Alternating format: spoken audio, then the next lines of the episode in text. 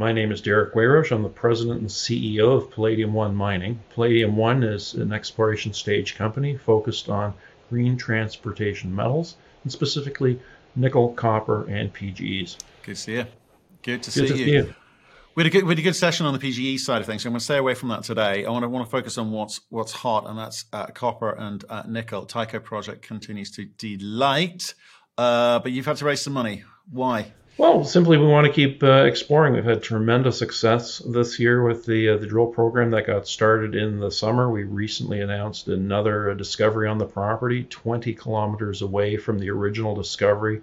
And we're really looking at it as a nickel district at this point with the number of showings that we have and the, and the grades that we are seeing. And uh, we raised uh, money specifically for exploration at Tyko last December, and uh, that'll be largely consumed by the end of this month. So we're reloading to keep the program going.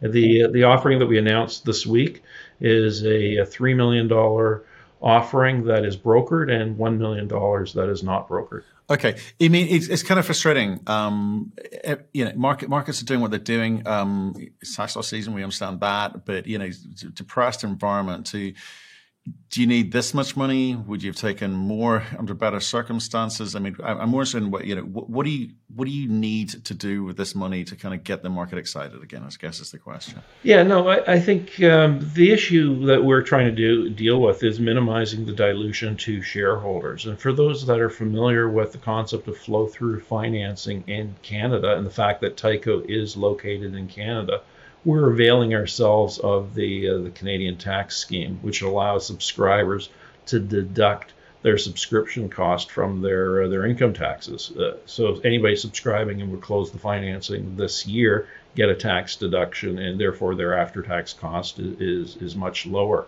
Now what we've done here is we've constructed a, a financing so that offshore parties can take the back end of what's commonly referred to as a charity flow through financing. Now, for for all this money that we're raising this month, it needs to legally be invested into the projects in Canada by the end of next year. And given there's always uncertainty with regards to permitting, you know, we're still waiting for two permits uh, related to our Tyko project. There's only so much you want to take. You want to be prudent.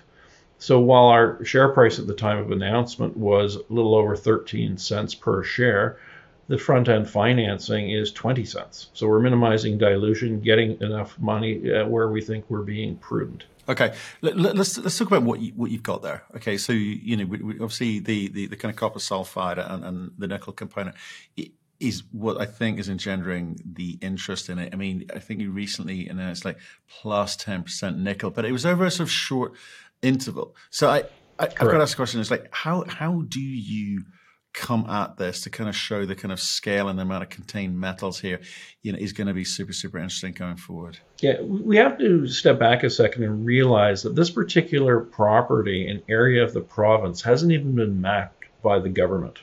All the information that is being developed is our information. And, you know, unlike going into other areas uh, of the province or even in Finland where you've got a, a tremendous institutional database of knowledge. So what we're doing is we're look, we're going after the low hanging fruit first. And we're following a very prescriptive program whereby we, we start off trying to identify electromagnetic anomalies where you get these uh, conductive rock units, which would tend to host the sulfide mineralization and the nickel copper that we're looking for. We follow that up with ground based geophysics, soil sampling, and then we do drilling. But you know, we're very much at the early stage trying to find those zones where we have mineralization. And we're looking at the larger conductors first. But as part of that process, and we've talked about it uh, over the last couple of months as the geological model is uh, is evolving, we've identified what we believe to be, let's call it swarms, if you will, of east-west trending feeder dikes or pathways of mineralization that's also referred to in the nickel space as, as chonoliths. And all, the intercepts that we're getting and the, where we're focusing is the anomaly or are the anomalies on these systems. And it's great, for example, at West Pickle, we've got the uh, the discovery, but we need to step out and keep drilling. And what we're really looking for is the uh, the, the the mafic and ultramafic rocks that came from the magma flow, which would tend to host the uh, the mineralization. But you really don't know how it's porpoising through the uh, the country, right, or through through the host rocks.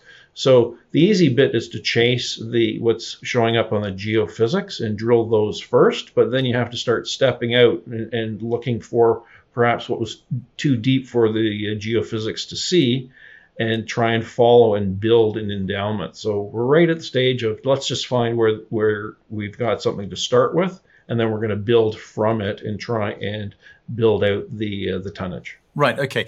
Because I think I think that's a bit that's kind of um, people are looking to looking to you for is to say right in terms of our model, our um, hypothesis about how, how we, we find this. I, I appreciate what you, what you just said, but you got to kind of quickly move through the phases and say that this is going to be of scale. And, you know, when I look at ne- other nickel sulfide projects, you know, they don't require too much drilling before they kind of come out with resource, resource numbers, it, it, it, seems. So for you, with the, these kind of sulfides, what's what's the intent in terms of the amount of drilling, the depth of drilling um, that you're going to be um, you know, putting out? Well, first of all, first of all, uh, if you have to recognize the fact we've got a huge property, it's 25,000 hectares in size, so you can't go drill the whole darn thing. You got to pick your spots, and we've got two spots right now, which is Smoke Lake and West Pickle, you know, quite far apart. We've now uh, put in about 6,000 meters of drilling into West Pickle to try and understand the, the pathways of the mineralization and build out the, uh, the massive sulfides that we've been uh, showing in the, the most recent press releases with these spectacular grades. But we will continue to focus in that area in order to build out a larger endowment and, and tonnage. So I think you should expect us to zoom into a few areas now that we've got a, a, a bit of a handle on some of these areas and try and build up to a resource status while we're also going to be continue to do more regional exploration. So as we move into next year, even though this year we'll be drilling circa 12 to 13 million, or 12 to 13,000 uh, meters uh, before Christmas, Next year, we want to continue drilling, but we're going to come back and do the, using the information we have, do some additional geophysics to try and you know continue to identify the uh, the pathways that were not uh, detected previously. Interesting, interesting, interesting. Okay, well, okay, so that, that, that makes sense. Um, the bit that kind of doesn't make sense is obviously the market. People are trying to. It's a really hard read at the moment. Um, they say you know tax loss season. Um, people are got a lot of things on their mind, but how, how quickly do you feel, or what's the, timing's everything, right? So how quickly do you deploy, when do you deploy this capital? Because people are putting out results. I mean, you, you yourself put out a great result. You know, you're talking about 10.4% nickel, 3.4% copper. That would normally, in a normal environment, create a lot of excitement. But it kind of, it kind of got that old, you know, shoulder shrug, which everyone is suffering from at the moment. So do you think it's the case of a bit more planning at the front end of 2023 and then, you know, deploy the capital – laterally once you sort of understand what the markets are doing, or do you have to quietly, you know, cautiously kind of just get on with it? Well, I, I think the market, to some degree, uh, for the last little while, has recognized the fact, as you pointed out earlier, that the intercepts, you know, they're not hugely wide where we're getting these spectacular grades, 2.3 meters in width. It's certainly a very mineable width, but what they're looking for is greater endowment. You know, if this thing is you know hundreds of meters wide and, and you know hundreds of meters long you're going to build more tonnage very very quickly. So they're waiting to see okay you, you found some spectacular grades you've got mineable widths but how big can this be? And that's really what our focus is now to try and grow it. Um, but we need to stick to our knitting and you know we can't just willy-nilly drill the entire project uh, because you're going to waste a lot of money. So you got to go through the steps. And we now have a bunch of information that we've generated on the back of, of, of a number of soil programs, geophysical programs, downhole bore, borehole EM, where we're trying to, in three dimensional space, model what that mineralized zone may look like and where it is so we can subsequently drill it. And we'll be continuing that process next year. So you should expect to see us uh, next year doing uh, additional um, uh, magnetic surveys, for example, additional borehole EM uh, surveys to try and do that modeling. And you know, one of the things that we haven't talked about, because quite honestly, getting spectacular uh, drill results is uh, it's quite exciting, and, and people tend to respond to it very quickly. But if we if we look at the context of West Pickle, about 2.7 kilometers to its east is a zone called RJ. We have a historical hole in that from 2016 that had over 16 meters or over 16 meters, 1% nickel, 0.7% copper, a very nice hole. That's what we've been focused in on, looking at the grade. But around that is 85 meters, sort of, or rather, that's inside of 85 meters of uh, mafic ultramafic rock that was carrying mineralization as well. So there's obviously some some some tonnage opportunity there, and we believe it's the extension of West Pickle. Now, you know, if you think of a garden hose going through the earth, we think that uh, West Pickle is you know close to the surface. RJ again, close to the surface. Well, what's in between along this 2.7 kilometers? Did it porpoise down? So we'll be looking for that connector that we think is there as we move forward to help build that narrative of not only do we have spectacularly high grade, we're now building a, a larger endowment. Okay, okay. So you're clear about what you need to do and the, and, and the timing for that. And I think I, I, I guess my, my opinion of this project hasn't really changed. It's, so, so it, it, feels like it's in good hands. It's good you know, it's a good asset, but you've got to work out what it is that you've got there because where you're located and the sorts of grades that you're pumping out is, is, is a good start. Just get that scale component going and get a resource out there. It kind of puts a stake in the sand or a flag, you know, flag in the sand for people to go, okay, I can see I can see how this thing advances. Now, to to do that, you've obviously just raised raised some capital. Do you think that I mean, that's enough for what the next the next drill season, or is that for the next year? I mean, well, the financing hasn't closed yet. We just announced it this week, so we have yeah. to go through the process of, of closing it. We hope to get it closed before Christmas of this year. Right. And that and that is based on how much we think uh, we need for um, the initial, or rather the next round of activity that we want to do next year at Tyko. We've also, as part of that, uh, are including a little bit of money for our Canalask project up in the Yukon that we acquired earlier this year, which is also a high grade massive sulfide uh, opportunity, but a very small portion of the, uh, the proceeds are for that at this stage. We want to keep the focus in on Tyko as we move forward. Right. Okay. Well, it's, it's, it's the kind of bane of explorers. They you know raise money, assess, drill, raise money, assess, drill. Um, and I'm glad that you're not going to get distracted by Canalask, but obviously it, it, it potentially it has a lot of potential. Um, but coming back to the question on the the the, mon- the money, I'm assuming it, you raise it. Um, four million gets you through next year, or does it yeah. get you through the right? Yeah, months? I think uh, uh, what we know right now, four million gets us through next year. Uh, all the activities that we want to undertake, and a large part of that activity is going to be a slower spend rate because we won't be, uh, we don't anticipate drilling as much as we have done this year. We're going to be spending more time doing soils mapping, etc., in in the field to help better understand the property. Right, and which which I think for for, for most retailers sounds really really boring, but it is really really essential.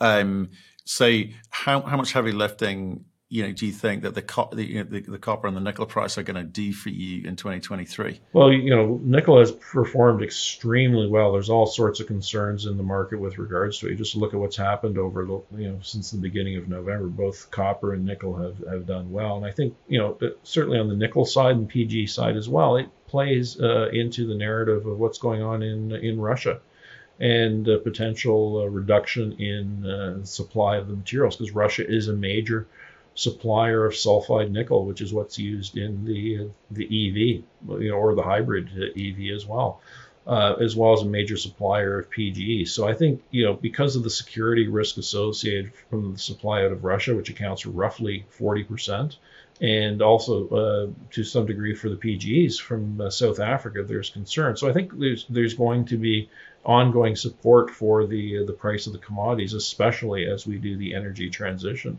to uh, to the EV and the hybrid.